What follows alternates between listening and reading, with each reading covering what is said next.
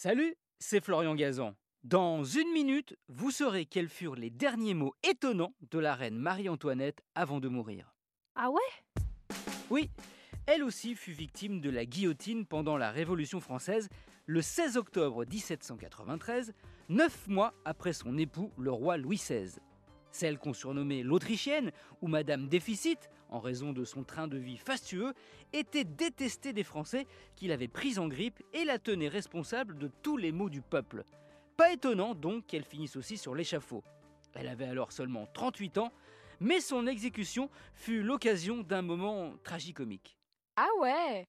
Oui, c'est le bourreau Samson, spécialiste en la matière. Il a quand même guillotiné 2498 personnes, dont le mari de Marie-Antoinette, qui est chargé de trancher la tête de la reine.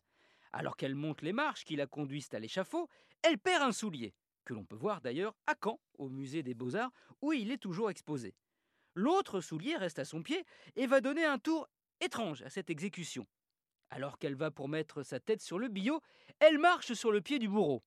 Ah ouais Oui, tant et si bien que loin des envolées lyriques de Danton qui, avant de mourir, hurla à son bourreau Tu montreras ma tête au peuple, elle en vaut bien la peine ou du trait d'humour noir de Lacernaire qui lui déclara Voilà une semaine qui commence mal. La reine Marie-Antoinette, elle, fut beaucoup plus terre à terre. Après avoir écrasé le pied du bourreau, elle dit Monsieur, je vous demande pardon, je ne l'ai pas fait exprès. Ce furent ses derniers mots avant que le bourreau ne lui tranche la tête. Et lui ne s'excusa pas, car il l'avait fait exprès. Merci d'avoir écouté cet épisode de Huawei et de ne pas avoir coupé avant la fin. Retrouvez tous les épisodes sur l'application RTL et sur toutes les plateformes partenaires. N'hésitez pas à nous mettre plein d'étoiles et à vous abonner. Merci et à très vite